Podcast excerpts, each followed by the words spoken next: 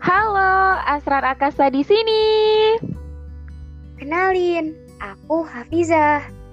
Dan aku Rahma.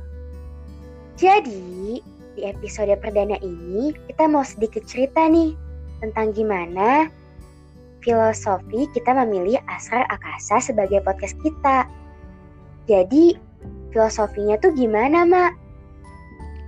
Jadi, alasan kita kenapa milih Asrar Akasa sebagai nama podcast kita, Asrar sendiri itu artinya rahasia, dan Akasa itu artinya langit.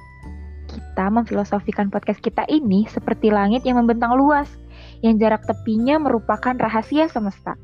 Seperti halnya nih dengan podcast kita ini, yang akan membagikan setiap cerita yang ada di sekitar kita.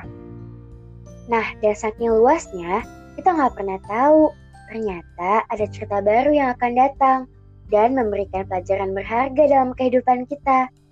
Ya, walaupun terkadang caranya menyakitkan.